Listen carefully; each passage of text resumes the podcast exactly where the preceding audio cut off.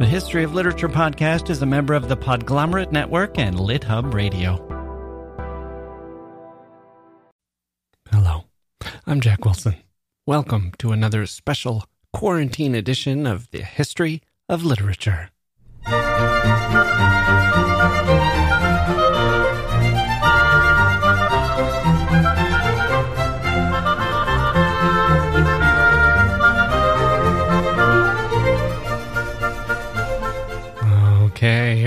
Welcome to the podcast. I'm Jacke Wilson. It's a Thursday. We're on a new kind of schedule here. The History of Literature podcast wasn't one that I planned, but I kind of like it. A Monday episode like normal, and then a special short story Thursday episode to help you get through the week. We have a great story for you today. A fascinating author, Yiyun Li. She is, well, you know what I just heard? A little anecdote that helps me make sense of a writer like Yiyun Li. I'll have Nabokov and Samuel Beckett and all kinds of other literary analyses, but this one is from the world of entertainment. But before I get there, let me just say that we are in the quarantine all over the world. Once again, I don't want to burden you with coronavirus news. We're not the best source for that. We are what we're hoping to be is a brief moment, an hour or so, when you can set the news aside so you can take care of yourself. And together we can dream of better days to come. Remember some with fondness, look forward to some with eager anticipation. I hope you and your loved ones are all safe and sound. Keep your wits about you, follow the advice of the experts, and we will hope and pray for the best. Now, the world of entertainment. My boys and I have finished Breaking Bad, and we've moved on to Better Call Saul, which is a nice follow up from Breaking Bad, kind of like moving from King Lear to Oscar Wilde. Not as intense, but good in its own way and a welcome change. And so I heard an interview with Bob Odenkirk where he discussed his background in sketch comedy before he got the job as Saul Goodman a character full of humor, but also drama and pathos. He wrote for Saturday Night Live, Bob Odenkirk, and he created Mr. Show, and he was known, if at all, for his comedy writing. And so everyone is wondering when they interview Mr. Odenkirk, how did you make the switch? How was it making the switch from comedy to drama? And he said, I always felt like it was a more natural fit. He meant for him as a performer. And sure, why not? Everyone thinks that, right? Like if you play baseball and you move from third base to shortstop, you say, I always thought I'd be a shortstop. Or how many actors say, I always thought I'd direct. Thought I'd be a better director than an actor. I saw a guy who was famous on Twitter, and they took his tweets and turned them into a book. And he said, I always thought a novel was a more natural form for this. And he was completely wrong. He could not have been more wrong. They worked his tweets a line or two spaced out over the course of a day, but as a book, they were almost unreadable. It was not a novel. But he said it because who grows up thinking they want to be a famous tweeter? One wants to think of oneself as a novelist, naturally.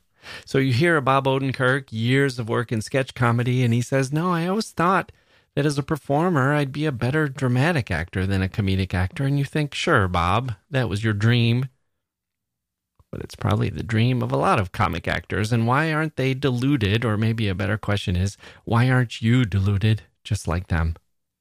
But then Bob Odenkirk said that he worked with guys like Chris Farley and Mike Myers and Adam Sandler and Chris Rock and David Spade. And they'd walk on the stage, guys like that, and they'd bring this humorous presence. As soon as they came out, the audience would feel it. Something funny is about to happen. That's what they brought to the table. Just a natural comic presence. Bill Murray has it.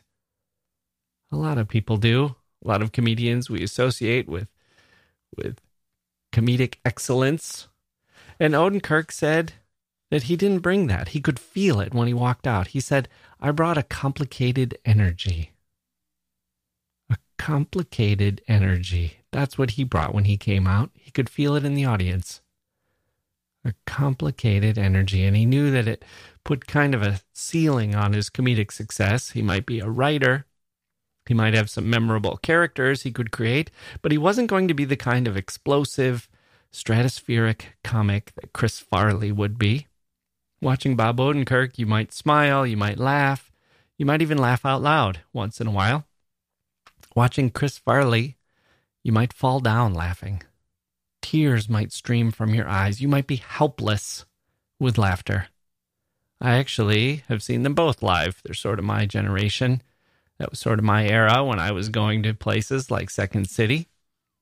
I'm going to go out on a limb from my experience watching the two of them that no one has ever peed their pants watching Bob Odenkirk. You get what I'm saying.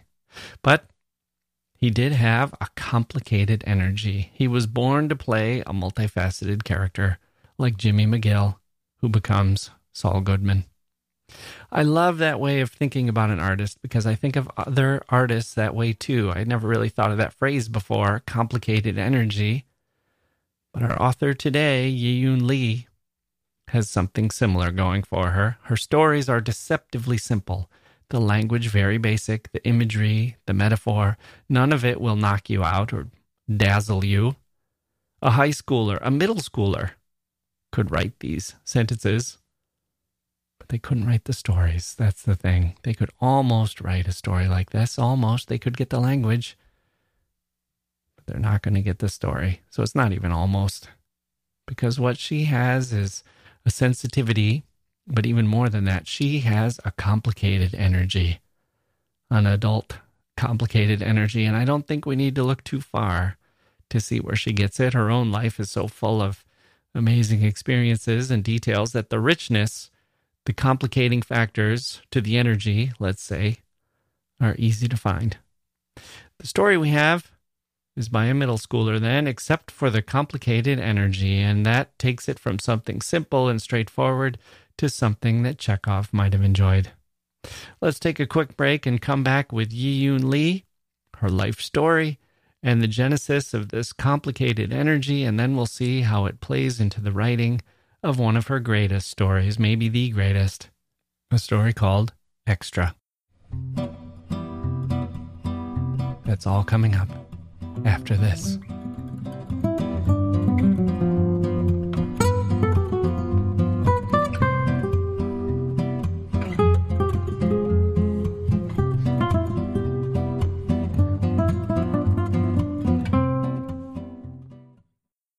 Hey grown-ups, the Cat in the Hat cast is a new podcast from Wondery, perfect for the whole family.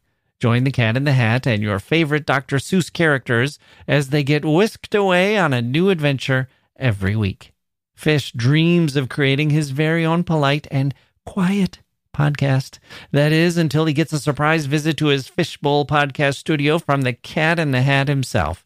And it becomes very clear that the cat has other plans for the podcast, and those plans are the opposite of quiet. The cat may be disruptive, but it turns out he's also a great help to get fish out of all kinds of predicaments. Bursting with music, silliness, and rhymes, the Cat in the Hat cast encourages us all to find fun that is funny in every episode. Sing along to new favorite songs, try your luck at Titanic tongue twisters, have some fun with wondrous wordplay, and most importantly, Bring your family along for all of the adventures in the Cat in the Hat cast. Follow the Cat in the Hat cast on the Wondery app or wherever you get your podcasts. You can listen to the Cat in the Hat cast ad-free right now by joining Wondery Plus in the Wondery app or Wondery Kids Plus in Apple Podcasts.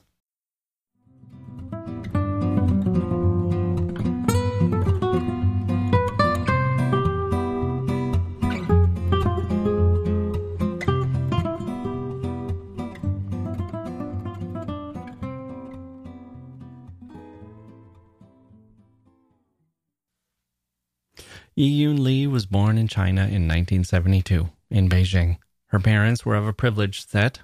Her mother was a teacher, her father a nuclear physicist. She grew up among other families of scientists and academics, the sort of world where people could talk about emigrating to America, and they might actually have a chance at doing so. I know this era pretty well. It's the era of Mike Palindrome and me, and I can tell you that when I went to college, there were very few Chinese immigrants studying there in those years. There were a lot of students who said they were Chinese and spoke Chinese and they were from Taiwan. And that wasn't wrong exactly, as Taiwan in those years still had a kind of a claim of being the real China. Mainland China wasn't sending many young people to America. In fact, they didn't send any for around 30 years, from 1949 to 1979 or so. It was very, very rare, maybe none at all. All that began to change in the 90s, and it's completely different now. Now you're much more likely to see students from mainland China. The population is growing very fast. In 2008, there were 98,000 college and university students from China in the U.S. Ten years later, 2018, there were 369,000. But for Yiyun Li, born in 1972, well, she was right on the edge of a historical transformation. She grew up with the U.S. as a possibility, and she was a math prodigy. She lived in a compound with other scientists and their families, the last generation, she says, not to be prosperous. And she herself was determined to leave the country. And then, when she came of age, just as she was entering her college years, there was Tiananmen Square, and then there was a crackdown. So instead of college in the US, she spent a year in the Chinese army, and then she went to college in China and studied science. Finally, in 1996, at the age of 23, she went to the University of Iowa, where she studied immunology and eventually became a research scientist. But she was drawn to literature, and Iowa is a hotbed of literature, and I think now it's time to talk about what drew her to literature which I think is similar to what drew her to the United States in the first place. She was looking for freedom. And it's easy to say, ah, there's a familiar story. Someone grows up under a repressive regime and experiences a crackdown like the stifling of democracy that occurred after Tiananmen Square. And it's true that after that, she was in the army and forced to sing songs like Communism is So Good and the Song of the Red Woman Warriors, one can imagine a desire for freedom coming out of politics and a background like that. Or another familiar story is a freedom from science. That's another familiar story, isn't it? The math prodigy, the science based savant, the student working very hard in a cold discipline, longing to be among the poets, or at least the poetry, looking at figures on a page and saying, But where's the soul in this? We're working in a lab and saying, But where is the sky? Where are the stars? Where is the sound of the ocean? Where is the skipping heart of lovers in love? There we have it a lonely lab versus loving lovers in love. Science can be a prison. But that's not the story here either. Not exactly. Instead, it might be the most elemental story of all. Yiyun Li had an oppressive mother not just oppressive in a smothering way, not just a tiger mom pushing her daughter to be the best version of herself, but an outright monster of a mother. I don't think there's any other word for it. Li says her mother had a love for her that was, quote, wrathful and possessive, end quote. Her mother apparently told her that she, the daughter, deserved the ugliest death because she did not love her mother enough. Her mother's love was torture every day Li's first memories are of the fear that her father and older sister would get so fed up with her mother that they would run away, leaving her alone with her mother, and that Li would not survive. Her mother was not well. She had an undiagnosed mental disorder. Her father was kinder, but very passive, weak. He let the mother steamroll the children. When Li got married, her mother said, You have left me with only the hope for your divorce.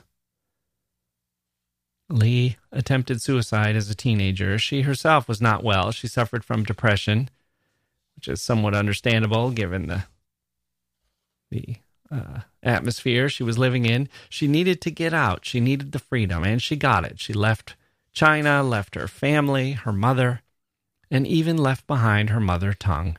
When she started writing literature, she wrote in English, freeing herself as best she could from her past and the demons that were living within. Other writers have done this too. Nabokov said not writing in Russian was a private tragedy. Samuel Beckett, on the other hand, preferred writing in French and then translating it back into English, which he said helped him escape the tyranny of style. You can imagine how Beckett, following closely after Joyce, might have seen some of the dangers of having too much English in your mind, like a, an out of control car taking on a series of downhill curves. I'm reminded of Kafka putting a sign above his writing desk with one word wait. Writing in another language, not in your native tongue, can eliminate the clamoring sounds of all the words trying to crowd their way into your mind and onto the page. Words for their own sake, words like the ones that even the great Shakespeare might have benefited from crossing out once in a while. At least that's what Ben Jonson thought. Yiyun Li was a little closer to Nabokov. She didn't call it a private tragedy exactly. She called it a private salvation. Writing in English helped. Among other things, her mother didn't read English, and Li was carving out some psychological space for herself. But she's also said that abandoning Chinese was so deeply personal that she resists interpretation of why she did it. It was a kind of suicide, she said. In Li's work, one feels the loss, like Nabokov, even as one can see the effect, like Beckett. Her English is plain and sturdy, it's not quite accurate to say it's without style, but it's close. There's no wordplay. There's no writing for its own sake. Sentences follow sentences like planks on a bridge that was built for a particular job. There's nothing ornate, nothing sweeping, nothing grand. It's not the Golden Gate Bridge or the Brooklyn Bridge. It's the bridge someone very practical and handy built once upon a time because he or she needed to cross the stream behind his or her house. That sounds boring. And for some readers, maybe it is. You don't go into this story, into Yiyun Li's world, looking for Nabokov or Bellow or Martin Amis. She's often compared with Alice Munro, but her style makes Alice Munro look like James Joyce. But there's something beautiful about her style, too. It's like Meg White playing the drums. Do you know Meg White of the White Stripes? Am I the only one? Am I getting old? Jack, it wasn't that long ago. Jack White was the musical genius of the White Stripes. He could do everything. And all Meg could do was play the drums. And she couldn't even really play at a professional level. She sat down and played one day, and Jack White said, My God, that's the one thing I can't do is play the drums like that. I can't play that primitive, that basic, with that kind of pure, untroubled essence. And he wanted that quality for the band. There's something pure about Yiyun Li's style too. It's the beauty of haiku at its finest, the beauty of not trying too hard. That's the best part. Because when the writer is doesn't seem to be trying not trying too hard, when the writer seems to be not trying too hard, I should say, you can lose yourself in the story. The narrator almost disappears. You're not pulled out of the story thinking, wow, what a great sentence. Wow, what a surprising adjective. Wow, wow, wow. This person is really smart writing this. Too many wows and you end up thinking about the writer. There's such a thing as being overwowed. And yet, not everyone could pull this off. The worst haikus try too hard, but the second worst haikus are soporific. The best haikus seem effortless and yet convey great depths of feeling, emotion, communion with nature, deep understanding of life and the cosmos. And Li isn't like a haiku writer, but she has complicated energy. I'm not going to pretend I know where it comes from. I assume it's her deep unhappiness as a child. She attempted suicide again in 2012, trying twice to kill herself that year. She's been on and off medication, and we hope that she'll be okay. She herself says, I'm fine. I'm not an eggshell. I'm not Humpty Dumpty. Don't think of me as fragile, please. But that doesn't mean her energy is uncomplicated. It's very complicated. In her memoir, she says she's never in her life slammed a door, smashed a cup or plate, or torn a piece of paper into pieces. She can sit perfectly still for hours, and she prefers it that way because people don't notice those who don't move. I'm not so sure she's right about that. Maybe for the first few minutes that's true, but my God, if I spend time with someone who didn't move, after a couple of hours, I don't think I could notice anything but. But we take her point. Even when she was about to commit suicide, she said that the more agitated she was internally, the calmer she was on the exterior. Physically, she was like Kafka's frozen sea. Inside, the axe was going crazy. Inside, I know how she feels. On the outside, a frozen sea. Inside, a mad woman with an axe chopping away. It's complicated energy. I get the sense with Li that there's a feeling she's internalized, the feeling that came from the childhood she had, maybe, where she feels like she's not good enough. Actually, she herself has talked about this. She's won all kinds of prizes. Her writing has made her famous, but it's not enough. It's never enough because of the hole she has inside her, the one that her mother should have filled, if anything, but instead, her mother created. Her mother dug into her chest and removed and removed and removed until poor Li was a shell of herself, a shell of the person she might have been. And yet she survived. She not only survived, she brought all that and all the history of China of her lifetime, all the wild history of China from Mao to now. The movement from blue suits and little red books through streets full of bicycles to the modern day megalopolis of high powered economic growth. A dragon slowly awakening and turning into a spaceship. Li's China is a China that remembers its past as well as the present or future, the rural areas as well as the city, the poverty along with the wealth. Her stories are like Chekhov's notes from Russia, especially the, the ones from the hinterlands, the little scenes and sketches that define a little world, yet manage to transcend that little world and become universal. We'll listen to one of those stories called Extra after this.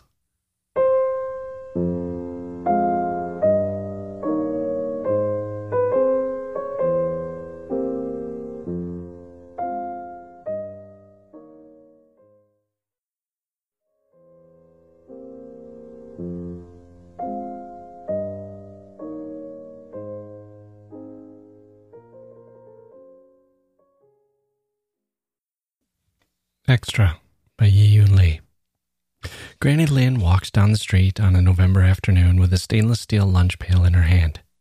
Inside the lunch pail is an official certificate from her working unit. Hereby we confirm Comrade Lin Mei is honorably retired from the Beijing Red Star Garment Factory. The certificate says in bright gold characters. It does not say that the Red Star Garment Factory has gone bankrupt or that, being honorably retired, Granny Lin will not receive her pension. Of course, it does not provide such information, for these facts are simply not true. Bankrupt is the wrong word for a state owned industry. Internal reorganization is what has been kindly omitted from the certificate. And, mind this, Granny Lin's pension is being withheld only temporarily. For how long, the factory has no further information to offer. There is always a road when you get into the mountain, Auntie Wong, Granny Lin's neighbor, says to her upon being informed of Granny Lin's situation. And there is a Toyota wherever there is a road. The second line of the Toyota commercial slips out before Granny Lin realizes it. There you go, Granny Lin. I know you are an optimistic person. Stay positive, and you will find your Toyota. But where on earth can she find a way to replenish her dwindling savings?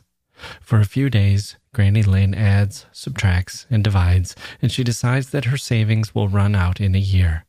In two years, if she can skip a meal here and there, go to bed right after sunset, and stay bundled up so that she does not have to feed the insatiable stove extra coal through the long winter of northern China. Don't worry, Auntie Wong says the next time they meet at the market, looking down at the single radish Granny Lin has bought for her dinner, as plump as a Buddha, dwelling between her two palms. You can always find someone and get married. Get married? Granny Lin says and blushes. Don't be so conservative, Granny Lin, Auntie Wong says. How old are you? Fifty one. You're even younger than I am. I'm fifty eight, but I'm not as old fashioned as you. You know what? Young people no longer have a monopoly on marriage. Don't make me a clown, Granny Lin says. I'm serious, Granny Lin. There are so many old widowers in the city. I'm sure there are rich and sick ones who need someone to take care of them. You mean I can find a caretaker's position for old people? Granny Lin asks. Auntie Wong sighs and pokes Granny Lin's forehead with a finger. Use your brain. Not a caretaker, but a wife. That way, you can at least inherit some cash when your husband dies. Granny Lin gasps. She has never had a husband in her life, and the prospect of a dead husband frightens her. Yet Auntie Wong makes the decision for her right then and there, between two fish stands, and in a short time she finds Granny Lin a match. 76. High blood pressure and diabetes. Wife just died. Living alone in a three bedroom flat. Pension 2,000 yuan a month. Both sons married and earning good money in the government. Auntie Wong says, and is surprised that Granny Lin remains unimpressed. Come on, Granny Lin. Where else will you find such a good husband? The old man will die in no time, and the sons are so rich they won't mind sparing some of his savings for you. Let me tell you, this is the most eligible family, as far as I know. Their doorsill has been worn away by the feet of the matchmakers. But of all the possible wives, they are interested only in you. Why? Because you have never married and you have no children. By the way, Granny Lin, how come you aren't married? You never told us the reason. Granny Lin opens and then closes her mouth. It just happens, she says. You don't have to tell me if you don't want to. Anyway, they don't want someone who has a litter of children and grandchildren.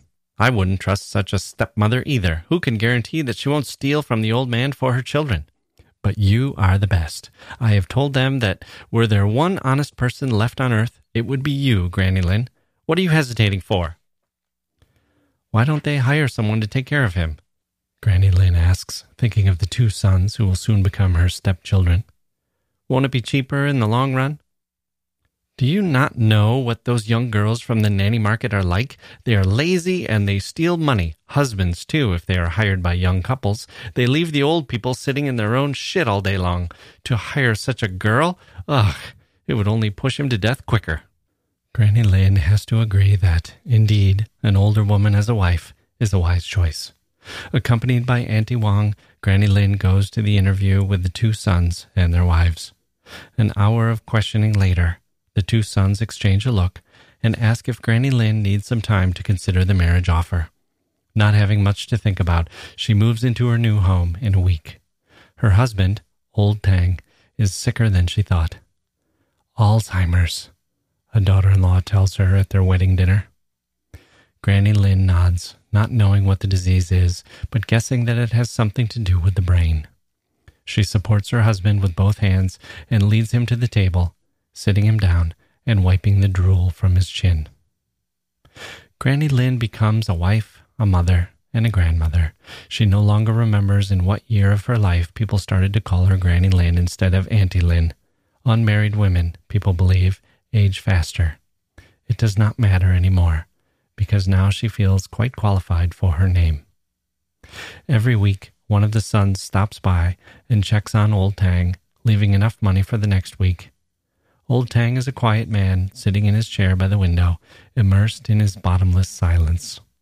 Once in a while, he asks Granny Lin about his wife, and, as instructed by the two sons, Granny Lin replies that the wife is improving in the hospital and will be home in no time. But before she replies, Old Tang seems to have forgotten his question and goes back to his meditation without any sign of having heard her.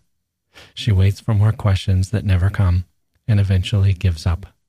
She turns up the volume of the television and shuffles around the house, sweeping and dusting and wiping and washing. But the time arrives earlier each day when she finishes the housework. Then she sits down on the couch and watches the daytime soap operas. Unlike the 12 inch television Granny Lin used to own, which required her to make a trip across the room every time she needed to change channels, altogether she got six channels through the antenna made of two steel chopsticks Old Tang's set is a monster with scores of channels, which all obey a small remote control. Dazed by the choices she has, and by the case of moving from one selection to another, Granny Lin soon finds that the machine does her no good. No matter what program she is watching, there is always the nagging worry that she is missing a more interesting one. Several days into her new life, Granny Lin is stunned to discover that she is no longer addicted to television as she has been for the past 10 years? Does marriage have such revolutionary power that a long established habit can be overthrown in such a short time? Granny Lin sighs and clicks off the television. Old Tang does not notice the silence flooding the room. She realizes then that the television is not to blame. it is because of old Tang's presence that she cannot focus. She picks up a magazine and peeks at old Tang from behind the pages. Ten minutes grows into twenty minutes, and she continues looking at him as he insists on not meeting her gaze. She has an odd suspicion that old Tang is not ill. He knows she is there, and he is observing her secretly. He knows that his wife of 54 years has left him for good, and that she is his new wife, but he refuses to acknowledge her. He pretends to have lost his mind and expects her to play along as if she were a hired caretaker. But Granny Lin decides not to concede. He is her husband, she is his wife. Their marriage certificate is secure under her pillow. If old Tang is testing her patience, she is ready to prove it to him. It is a tug of war that Granny Lin is determined to win. She puts down the magazine and looks boldly into old Tang's face, trying to outstare him. Minutes grow into an hour, and all of a sudden Granny Lin awakens in a dread that she too is losing her mind. She drags her body off the couch and stretches, feeling the small cracking of her arthritic joints. She looks down at old Tang, and he is still a statue. Indeed, he is a sick man, she thinks, and feels the shame of having cast rootless doubt on him, a man as defenseless as a newborn baby. She walks to the kitchen quickly and comes back with a glass of milk. Milk time, she says, patting old Tang's cheek until he starts to swallow. Three times a day, Granny Lin gives old Tang an insulin shot. Only then does she catch a glimpse of the life left in him, the small flinch of the muscle when she pushes the needle into his arm. Sometimes a small bead of blood appears after she draws the needle out, and she wipes it away with her fingertip instead of a cotton ball, entranced by the strange sensation that his blood is seeping into her body. Several times a day, Granny Lin bathes old Tang in the morning and before bedtime, and whenever he wets or dirties himself. The private bathroom is what Granny Lin likes best about her marriage. All her life she has used public bathrooms, fighting with other slippery bodies for the lukewarm water drizzling from the rusty showers. Now that she has the bathroom all to herself, she never misses a chance to use it. Old Tang is the only man Granny Lin has seen fully naked. The first time she undressed him, she could not help stealing a look at the penis, nestled in a thinning bush.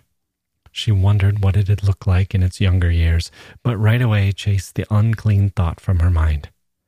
The frail nakedness filled her heart with a tenderness she had never experienced, and she has since tended his body with motherly hands. One evening in late February, Granny Lin leads old Tang to the plastic chair in the middle of the bathroom. She unbuttons his pajamas, and he bends his arms at her for guidance, his head resting on her shoulder blade. She removes the shower head from its hook and sprays warm water on his body, putting one hand on his forehead so that the water does not get into his eyes. Granny Lin is squatting on the floor and massaging old Tang's legs when he touches her shoulder with his palm. She looks up and he is gazing into her eyes. She gives a cry and backs away from him. Who are you? Old Tang says. Is it you, Old Tang? Granny Lin asks. Who are you? Why are you here? I live here, Granny Lin says. She sees an unnatural lucidity in Old Tang's eyes and feels her heart fall. Such a moment of clarity happens only before a nearing death. Granny Lin had seen the same light two years earlier in her father's eyes, hours before he passed away. She thinks of rushing out to call a doctor, but her feet are locked to the floor, and her eyes are locked on his. I don't know you. Who are you? Granny Lin looks down at herself. She is wearing a bright yellow plastic poncho and a pair of grass green rubber boots, her outfit for bath time. I am your wife, she says. You are not my wife. My wife is Sujane. Where is Sujane? Sujane is no longer with us. I'm your new wife. You're lying, Old Tang says and stands up. Sujane is in the hospital. No, Granny Lin says. They lied to you. Old Tang does not hear her. He pushes Granny Lin, and his arms are suddenly strong. Granny Lin clutches him, but he is wild with an uncontrollable force. She lets go of his hands, not knowing why she needs to fight with her husband over a dead woman. But he wrestles with the air and, two steps away, slips in a puddle of soapy water. Nobody pays any attention to Granny Lin at the funeral. She sits in a corner and listens to the men and women who come up to talk about Old Tang's life an accomplished physicist and a great teacher, a loving husband, father, and grandfather. The speakers finish and shake the family members' hands, ignoring her at the end of the line. I did not kill him, Granny Lin imagines herself telling every person there. He was dying before the fall. But she does not tell the truth to anyone, and instead admits her negligence. Nobody would believe her anyway, for she alone saw the light in his eyes, the last glimmer before the eternal night, as it is called, the brief moment of lucidity before the end. Granny Lin does not get a penny from Old Tang's savings. She has looked after Old Tang for only two months, and has, in many of the relatives' minds, killed him with her carelessness. She does not blame the two sons. She can think only of their loss, a thousand times more painful than her own. When one of them suggests a job in a private boarding school that is run by his friend, Granny Lin almost weeps out of gratitude. Situated in a mountain resort in a western suburb of Beijing, Mei Mei Academy takes pride in being among the first private schools in the country. It occupies one of the few four story buildings that were allowed to be constructed in the area. Connections, connections, the chef tells Granny Lin the day she arrives. How else could the school have gained the permit, if not for its powerful trustees? Private schools, like all private businesses, are sprouting up across the country like bamboo shoots after the first spring rain. Relatives of the Communist Party leaders are being transformed overnight into business owners, appearing on national TV as representatives of the new proletarian entrepreneurs. Granny Lin cannot imagine a better life now that she has become a maid at the academy. Every meal is a banquet. Meat and fish are abundant. Vegetables are greener than the ones Granny Lin remembers from her market days. Everything is produced by a small organic farm that serves the president and the premier and their families. So the chef informs Granny Lin. Sometimes Granny Lin feels sad at seeing so much good food go into the garbage she begins to come late to her meals, waiting until the students finish theirs. Throughout the dining hall, untouched vegetables are left withering on the plates. Shipwrecked fish lie flat on their half gnawed bellies. Granny Lin spoons the leftovers onto her plate and dreams of having an express shuttle running between the school and the city every day, taking the unconsumed food to her old neighbors. Eating such good food without working hard is a sin. In addition to the laundry and the dorm cleaning assigned to her, Granny Lin takes on other duties. She gets up early in the morning and opens the classroom windows to let in the fresh mountain air. She sweeps and mops the terrazzo floor. She dusts and polishes the students' desks. She makes sure everything is meticulous, even though the janitor has cleaned the classrooms the night before. Sometimes, when there is still time before the wake up bell, she leaves the school and takes a walk in the mountains. The morning fog is damp on her skin and her hair, and birds she has never seen in the city sing in a chorus. At such moments, Granny Lin feels overwhelmed by her good fortune. The years in the factory seem a distant dream now, and she no longer remembers what her life was like when she walked through the morning smog, expelled by coal stoves, and bargained at the market for vegetables puffed up by chemical fertilizers. Often Granny Lin gathers an armful of wildflowers on her walk mountain orchids, pearl cherries, jade barrettes. She arranges the flowers in vases for the six classrooms, one for each grade, but such a delicacy rarely lasts beyond the first period. Boys of all ages pelt one another with the flowers. The boy whose lips touch the flowers is called a sissy. Girls in the upper grades pull the petals off and bury them in a mound in the schoolyard, their fingers ruthless and their faces shrouded with a sad seriousness. The school is growing. Every month, a few new students arrive. Granny Lin is stunned by the parents' wealth, the ease with which they pay the initiation fee of 20,000 yuan and another 20,000 for the first year of tuition and room and board. In the third month of Granny Lin's stay, the school celebrates the admission of its hundredth student with a feast. Kang, the boy who draws the lucky number, is six years old. Unlike the other students who come from the city, he has been sent from a nearby province. A few days into his stay, the teachers and the staff members have all heard his story. Kang's grandfather used to be the leader of a big people's commune in his home province, and his father has become one of the top agricultural entrepreneurs in northern China. I thought farmers like to keep their sons at home, Granny Lin says to Mrs. Du, a dorm mother, as they search for foul smelling socks under the mattresses. They can almost stand up and walk by themselves, is how Mrs. Du describes the stiff socks that have been worn for too long. Not when he is the son of a disfavored wife, Mrs. Du says. An extra is what he is. Are the parents divorced? Who knows? But the father does have another wife, or a concubine. What's the difference? The boy's mother is no longer needed in the family, and the child has to go too. The thought of the boy, who is so small and occupies almost no space in the world, yet is still in other people's way and has to be got rid of, saddens Granny Lin. She starts to look for the boy in the crowd.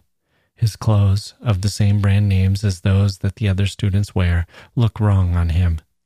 Too large, too new, too trendy. The clothes do not belong to him any more than he belongs to the school. His face and hands always seem in need of a thorough washing, but after Granny Lin has tended to them several times, she has to agree that it is not the child's or the dorm mother's fault. In his second week, Kang starts to come to the laundry room during the afternoon activity time. Granny, what's this? Kang asks one day while Granny Lin is massaging some baby lotion into his cheeks. Something that will make you a city boy, Granny Lin says. Granny, where do you live? I live here.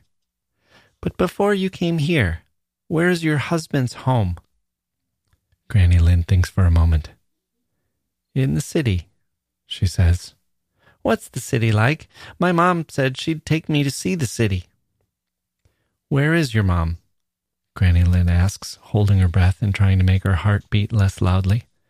The boy seems not to notice. She's at home, your father's home?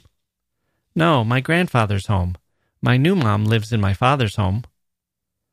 What's your new mom like? Is she pretty? Yes. Is she good to you? Yes. Do you like her? Yes. Do you like your mom also, more than your new mom? Granny Lin asks. She turns around to see whether anyone is walking past the laundry room in the hallway. She feels like a thief. The boy, too, looks around nervously. He then comes closer and circles his arms around Granny Lin's neck, his mouth to her ear, his hot breath touching her earlobe. Granny, I'll tell you a secret. Don't tell anyone. I won't. My mom said she would come and get me back one day. When? She said soon. When did she say it? Before my new mom moved in. When was that? last year. Have you seen your mom since then? No, but she said she'd come soon if I don't make my dad and my new mom angry, Kang says. Granny, do you think the guards will let her in when she comes? I'm sure they will, Granny Lin says. The boy smells like a mixture of baby lotion, fresh laundry, and summer sweat. It reminds Granny Lin of old Tang after his bath, the way a dear person smells good. The thought makes Granny Lin's lips go dry, and she feels the boy's arms on her neck, hot and sticky. On Friday afternoons, the parking lot outside the school gate is full of luxury cars. Chauffeurs and nannies come, and sometimes the parents themselves show up. Teachers and dorm mothers stand inside the gate, pointing out to one another who is the daughter in law of a powerful figure in the government and who has appeared in the latest hit movie. Kang is the only child who stays for the weekend. His father has paid the extra fee for weekend care and has promised to come for him at the end of the semester. Sometimes Granny Lin wonders if the father will ever come and what will become of Kang if no one picks him up when the summer arrives.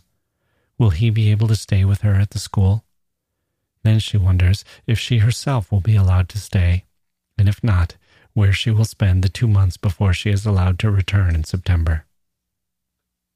After the last student is picked up every weekend, the teachers and the dorm mothers leave on a shuttle bus for the city. Apart from the two guards, Granny Lin is the only one who stays, and she has cheerfully agreed to take care of Kang. They stand side by side at the school gate and wave at the bus. Both sigh with relief once it is gone. Kang darts across the yard to the activity room, flipping through picture books as fast as he can, eager to get to the next one. Granny Lin comes in and sits down at his side, stroking his hair and watching him laugh to himself. When he finishes all the new books, they go out and play in the yard, Granny Lin pushing him in the swing until it is flying so high that Kang screams with excitement and fear. When the weather is nice, they take long walks in the mountains. Weekend tourists swarm into the area, but Granny Lin and Kang are the only two people who do not worry about missing the bus or getting stuck in a traffic jam. They walk hand in hand, Kang's palm touching Granny Lin's, both sweating. Granny Lin tells old tales about flowers and grass. When she runs out of old stories, she makes up new ones. After dinner, Granny Lin leads Kang to the bathroom. She waits outside with a towel and his pajamas, and he sings in the shower the song about the red dragonfly she has taught him. Always he shouts to Granny Lin after the first two minutes, asking if he can come out now. She replies that it would be good if he could stay in the shower for another five minutes. Then the boy goes on singing, his voice pure and perfect. Granny Lin feels a warm liquid move under her skin and in her heart. Often, without turning off the water, Kang jumps out of the stall at Granny Lin. She pretends to be startled and screams. He giggles and runs off before she can wrap the towel around his dripping body. At night, he sleeps. He mumbles in his dreams, his arms and legs thrown in all four directions under the blanket. Granny Lin tucks him in and watches him for a long time, the unfamiliar warmth swelling inside her. She wonders if this is what people call falling in love, the desire to be with someone every minute of the rest of her life so strong that sometimes she is frightened of herself. Granny Lin is not the first person to have noticed the missing socks. The dorm mothers, for two weeks in a row, tell her that the girls are complaining that their favorite socks are disappearing in the laundry. Granny Lin knows then what has happened to the socks. A few times she has seen Kang clutching a girl's unwashed sock. He drops it into the basket when he realizes that she is watching him. The next weekend, while Kang is playing a computer game in the activity room, Granny Lin searches his bed. She finds nothing under the mattress, where the children usually hide things. She folds back the blanket. She picks up the pillow, unzips the pillowcase, and sees five socks inside, rolled up into small bundles like newborn bunnies. Granny Lin unrolls them, young girls' socks with flower patterns or cartoon animals. She thinks of putting them in her pocket, but stops at the thought of Kang groping in the pillowcase for the socks, something dear to him for reasons she does not know.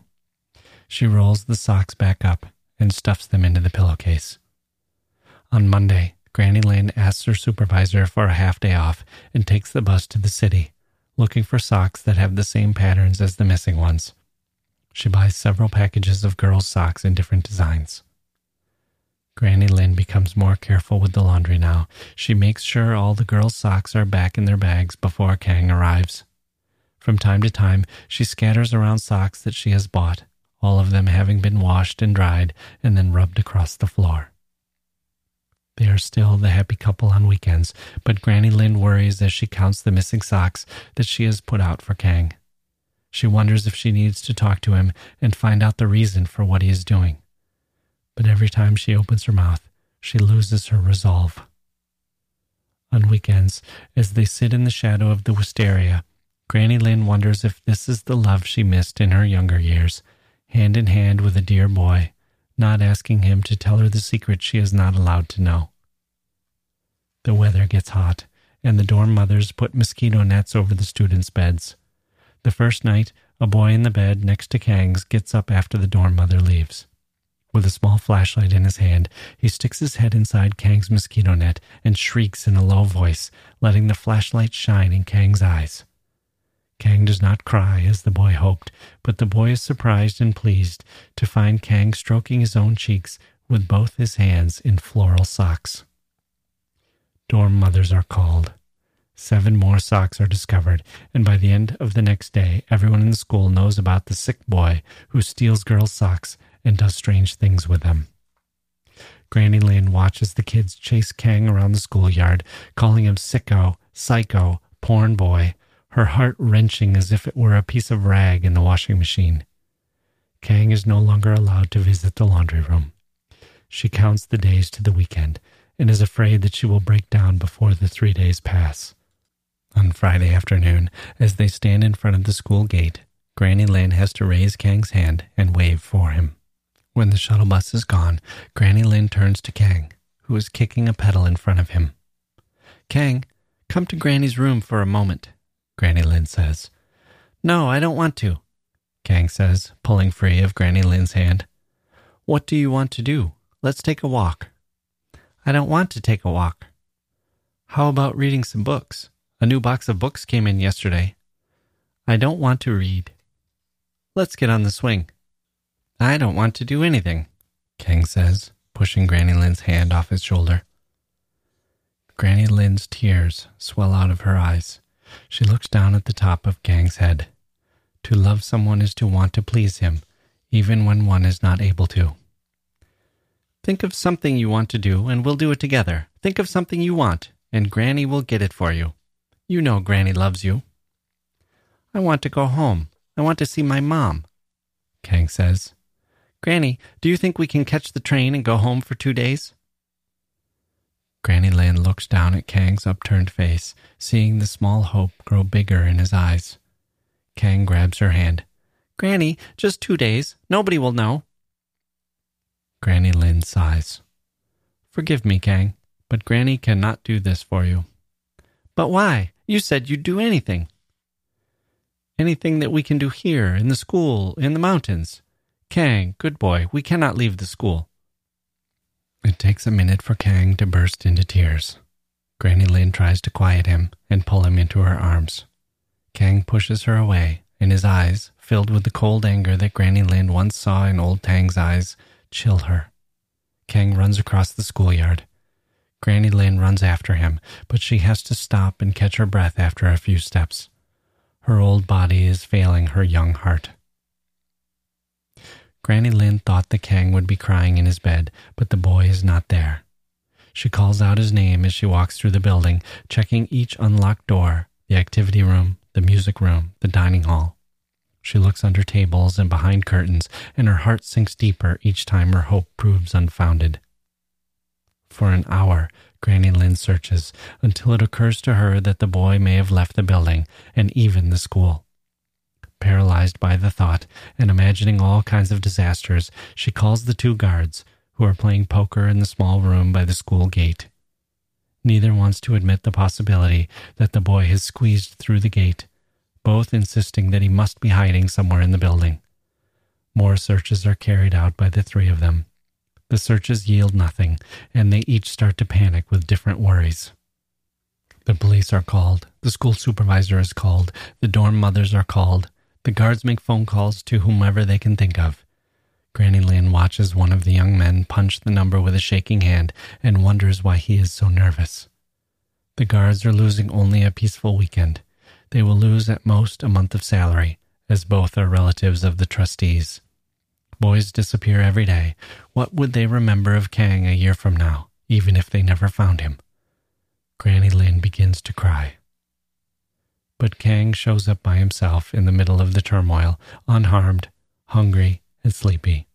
He must have played hide and seek with Granny Lin while she was looking for him. Or did he want to punish her for disappointing him? Granny Lin does not know.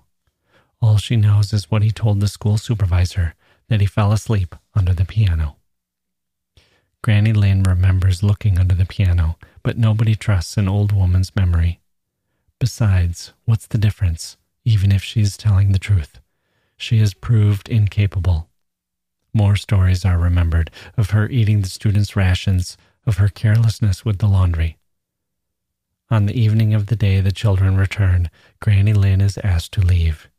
Her things are packed and placed at the gate, a duffel bag, not heavy even for an old woman. The happiness of love is a shooting meteor. The pain of love is the darkness following. A girl is singing to herself in a clear voice as she walks past Granny Lin down the street. She tries to catch up with the girl, but the girl moves too fast, and so does the song. Granny Lin puts the duffel bag on the ground and catches her breath, still hanging on to her stainless steel lunch pail with her other hand. All the people on the street seem to know where their legs are taking them. She wonders when she stopped being one of them. Someone runs past Granny Lin and pushes her hard on the back. She stumbles and catches a glimpse of a hand before falling down. A man in a black shirt runs into the crowd with her duffel bag. A woman stops and asks, Are you all right, Granny? Granny Lin nods, struggling to recover from the fall. The woman shakes her head and says aloud to the passers-by, What a world! Someone just robbed an old granny. Few people respond. The woman shakes her head again and moves on. Granny Lin sits on the street and hugs the lunch pail to herself. Hungry as people are, it is strange that nobody ever thinks of robbing an old woman of her lunch. That's why she has never lost anything important. The 3,000 yuan of dismissal compensation is safe in the lunch pail, as are several unopened packages of girls' socks, colorful with floral patterns, souvenirs of her short love story.